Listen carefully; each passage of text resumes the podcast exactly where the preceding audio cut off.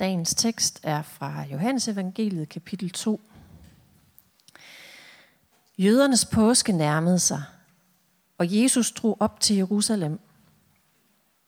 På tempelpladsen så han dem, der solgte okser, får og duer, og dem, der sad og vekslede penge. Han lavede en pisk af reb og jog dem alle ud fra tempelpladsen, også forerne og okserne.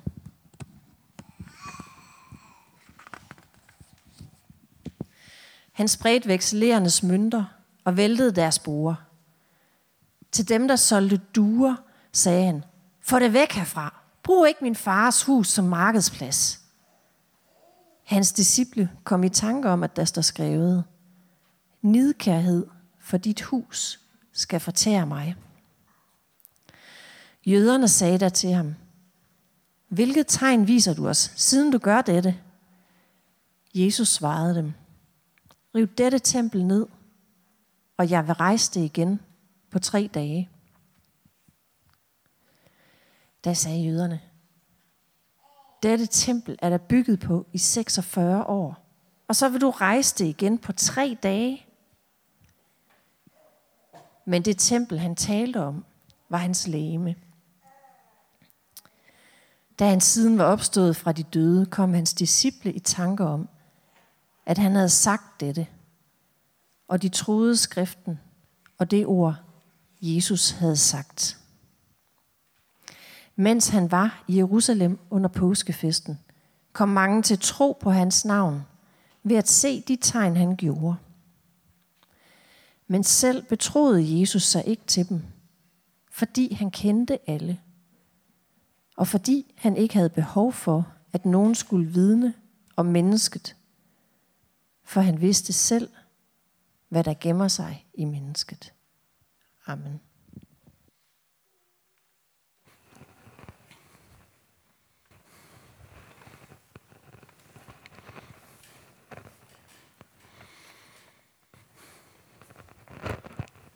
Tak for det. Og endnu en gang tak, fordi jeg måtte få lov til at komme og prædike for jer i dag. Det er jo lidt som at komme hjem på en eller anden måde, fordi her havde min hustru og jeg vores første kirkehjem for en 6-7 år siden. Så på den måde så føles det sådan dejligt hjemligt. Og men jeg ikke har prøvet at stå på den her side før. I dag så skal jeg så forsøge at sige lidt om, hvor i alverden er Gud. Jeg skal holde en af mine længste prædikner nogensinde. Men jeg kan trøste jer med, at det stadig er under en 20 minutters tid. Ja. Men altså, det bliver forsøget. Ja. Lad os bede en kort bøn. Gud Gud, jeg beder dig om, at du må åbne vores ører, vores hjerter og vores tanker for dit ord. Det ord, som vi nogle gange kan kæmpe utrolig meget med at få sagt os selv, at det må få lov til at lyde hos os i dag. Amen. Hvis man for lidt over 2000 år siden troede på den kristne Gud som verdens skaber, eller i det hele taget troede på, at der var en Gud derude et sted, en Gud, som ville noget med mennesker, så var det fuldstændig uundgåeligt at kende til templet i Jerusalem. For hvis man virkelig ville Gud noget, eller havde brug for at komme til et særligt sted, et helligt sted, hvor man kunne være sikker på, at Gud også var, så skulle man til templet. Templet, det var Guds særlige sted, og mennesker, de havde i virkeligheden kun begrænset omfang adgang til de forskellige dele af templet. Og templet, det var massivt. Det var bygget af så store sten, at man næsten ikke kan forestille sig, at det overhovedet har kunne lade sig gøre at bygge sådan et tempel. Og det siges om templet, at det var så stort, så flot og så skinnende og så vidt, at mennesker på kilometervis af afstand kunne se det funkle i det fjerne.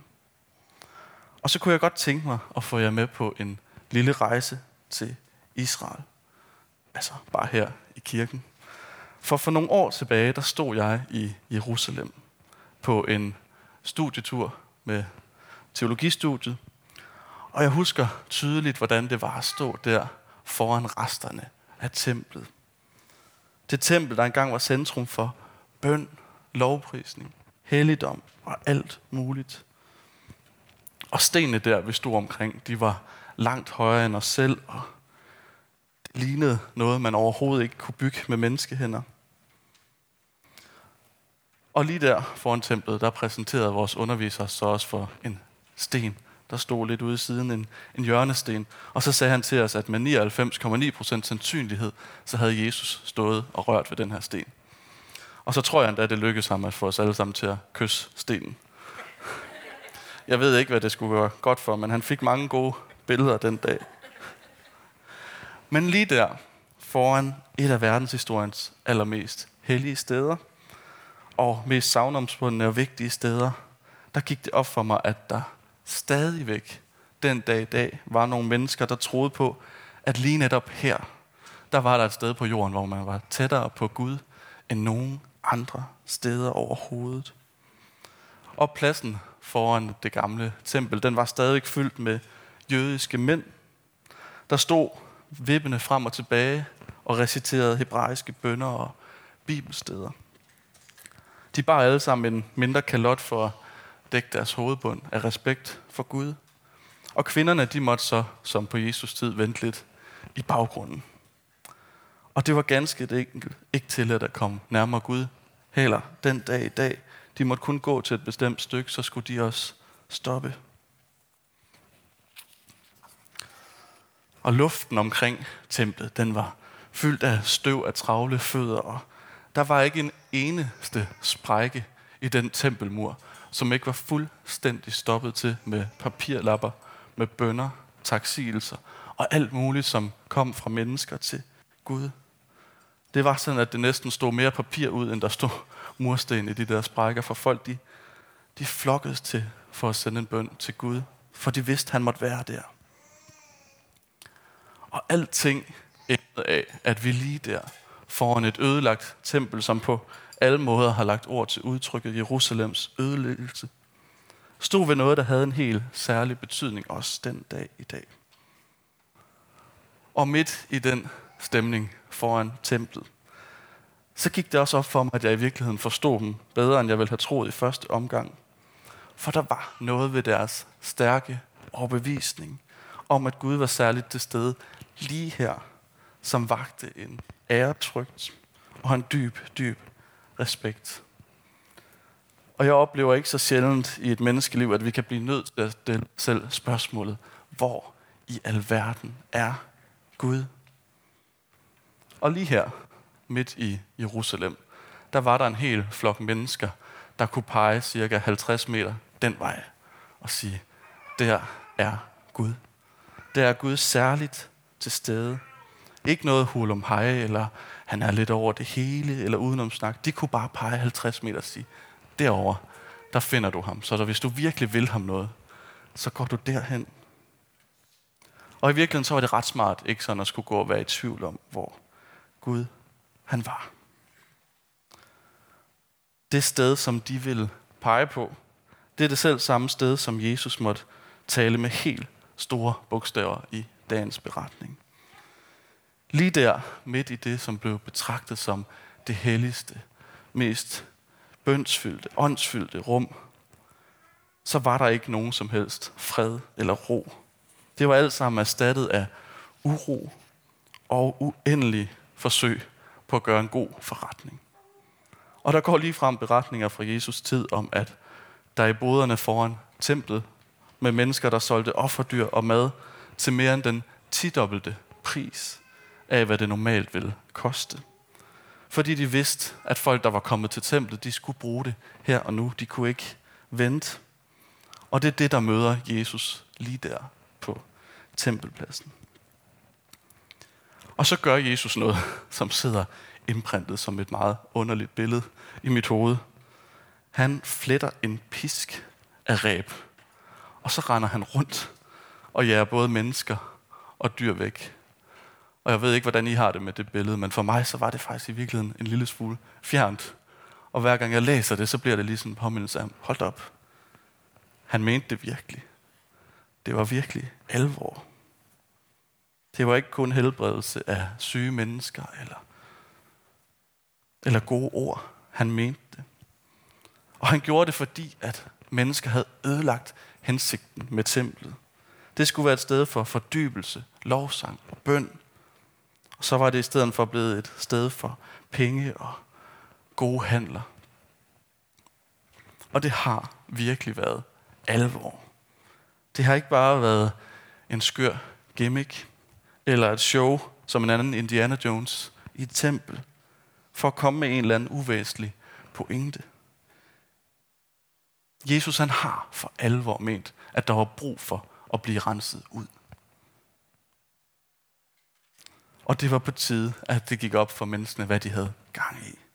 Og jeg forestiller mig, at Jesus nærmest har råbt til dem, hvor i alverden er Gud henne? Har I smidt ham på porten? Er det lykkedes jeg fuldstændig at glemme, hvad det her sted det var til for? Og har I glemt, at der er mere her i livet end lettjente penge og arbejde og sjov og ballade?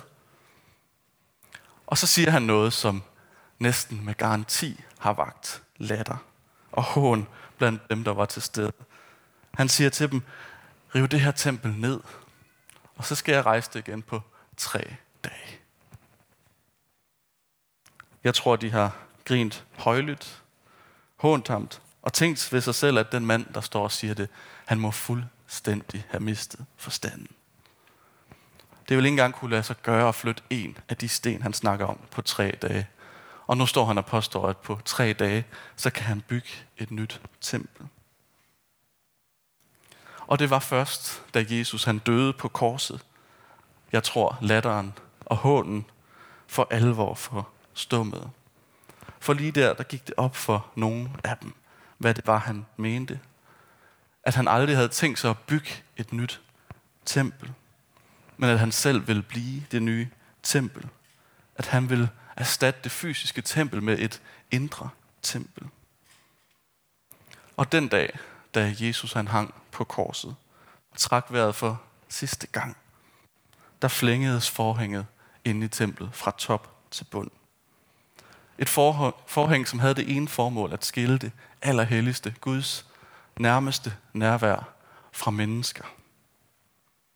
Et forhæng, der symboliserede, at kun nogle få måtte træde rigtig nær, og det var farligt at være tæt på Gud. Men det forhæng, det flængtes, og Gud han eksploderede ud i verden. Og den dag, der blev alle mindet om, at Gud han kan ikke spærres inde. Han hører ikke til kun i særlige rum eller særlige genstande. Forhænget det flængtes, fordi Gud han nu er tilgængelig for os alle. Fordi Gud på ingen måde er færdig med at lede efter os. Fordi Gud vil os altid. Gud leder altid, og Gud vælter altid på os med åbne arme. Dengang, da templet stadigvæk stod, der var det vores opgave at finde Gud. Der var det menneskers opgave at gå kilometer og kilometer og kilometer for at komme rigtig tæt på Gud. Og teksten i dag, den minder os om, at Gud han leder efter os. Og Jesus, han rendte rundt med en pisk der i templet, fordi der var noget, der var så stor en misforståelse af, hvordan det egentlig burde være, at han bare ikke kunne lade være. Han måtte sige det. Han måtte lade dem forstå, at det var alvor. Og så kunne man godt stille sig selv spørgsmålet, kan vide, hvad han ville gøre, hvis han trådte ind i vores kirker, eller hvis han trådte ind i vores liv. Hvor vil han så svinge pisken? Hvad vil han gøre op med? Og det spørgsmål, det kan vi nok kun hver især selv svare på. Men noget kan vi dog med sikkerhed udlede af den fortælling. Og det første er, at jeg tror, det er godt, det er Jesus, der renser ud. At det er Jesus, der har den opgave. At det er ham, der svinger pisken med gode hensigter, fordi der er noget livsvigtigt på spil. At vi også i dag må lade ham og hans ord svinge pisken, i stedet for vores egne forventninger og pres. Og for det andet, så havde den rengøring, den tempelrens, kirkerens, som man vil, til opgave at give plads til Gud. Og så kan vi sagtens have steder eller måder i vores liv, hvor Gud har mere eller mindre plads. Nogle har helt konkrete rum i deres hjem eller husaldre, de har bygget op, fordi de så bedre kan koncentrere sig. Nogle møder bedst Gud i stillheden, eller i samtalen med et, et menneske. Nogle møder Gud ved vandet og med en fiskestang i hånden. Og nogle møder Gud med en podcast i øret på en gåtur, og så videre, og så videre. Men det er det fantastiske i dag, som vi bliver mindet om ved Gud, at vi faktisk kan møde ham der, hvor han nemmest kan finde os. En klog ven sagde engang til mig, find noget, du godt kan lide at lave, og så gør det sammen med Gud. Find noget, der kan være dit helle, og inviter Gud med ind i det. Det er ikke os alle sammen, der kan møde Gud i stillheden, eller i kirken for den sags skyld. Men find noget, du godt kan lide at gøre, og inviter Gud med ind i det. Og så kan det jo være, at man oplever, at Gud også begynder at være med, med i de ting, hvor man egentlig ikke så ofte får øje på ham.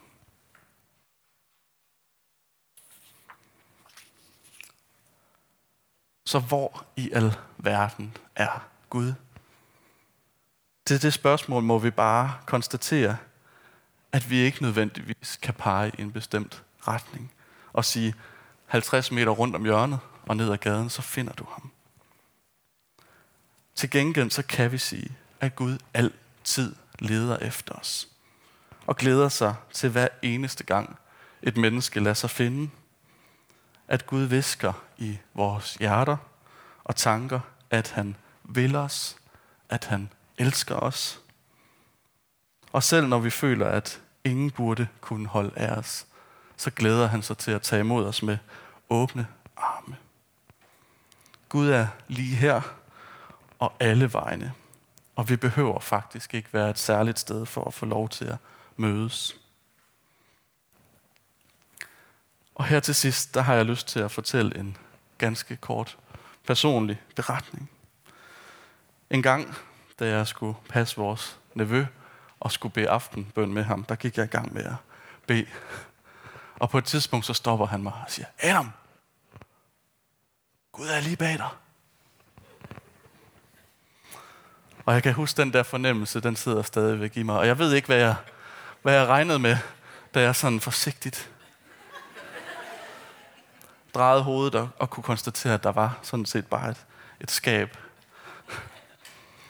Men den der intuition, han havde, den tror jeg faktisk, han havde mere ret i, end han overhovedet kunne have forestillet sig. Gud er lige bag dig. Gud er lige foran dig. Gud er lige rundt om os. Og det vil jeg altid huske på, når jeg sidder midt i en bøn og føler, at nogen ånder mig lidt i nakken. Og Gud er ikke længere bundet af et tempel eller et særligt rum. Og selvom vi godt kan have brug for det, så er Gud altid tilgængelig. Og han visker til os, råber til os, kalder på os, at han altid allerede elsker os. Amen.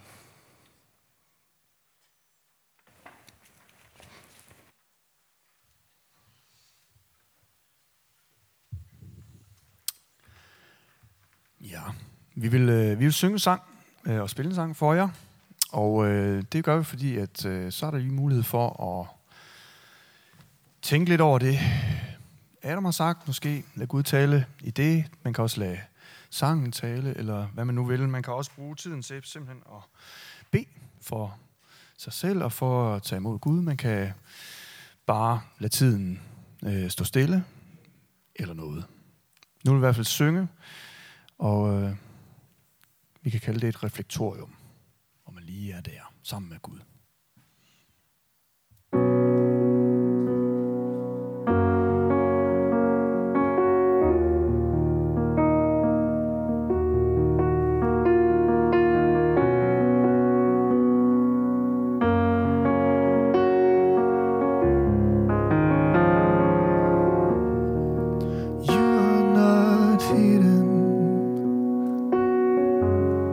There's never been a moment you were forgotten. you are not hopeless. Though you've been broken, your innocence stolen. I hear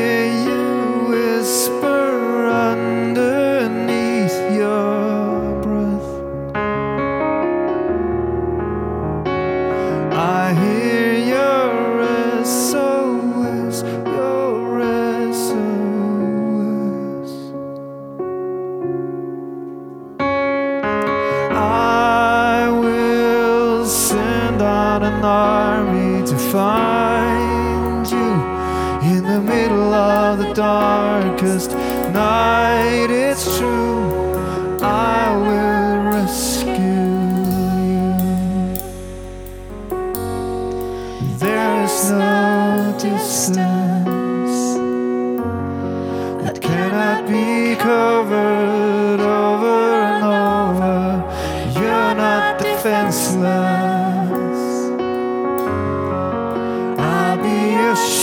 shelter. I'll be your armor. I hear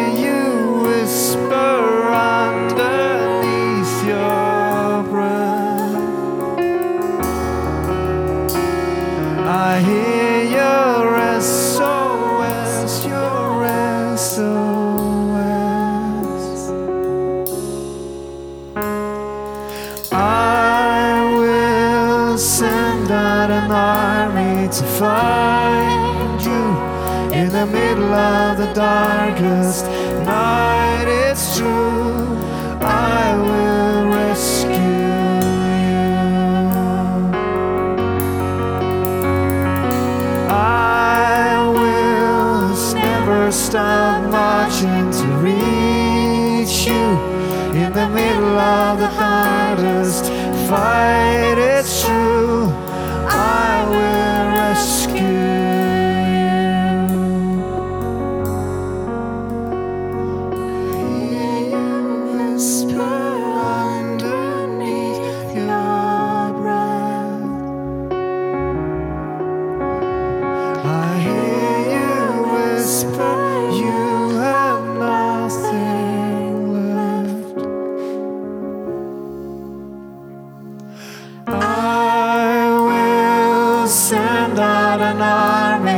find you in the middle of the darkest night. It's true,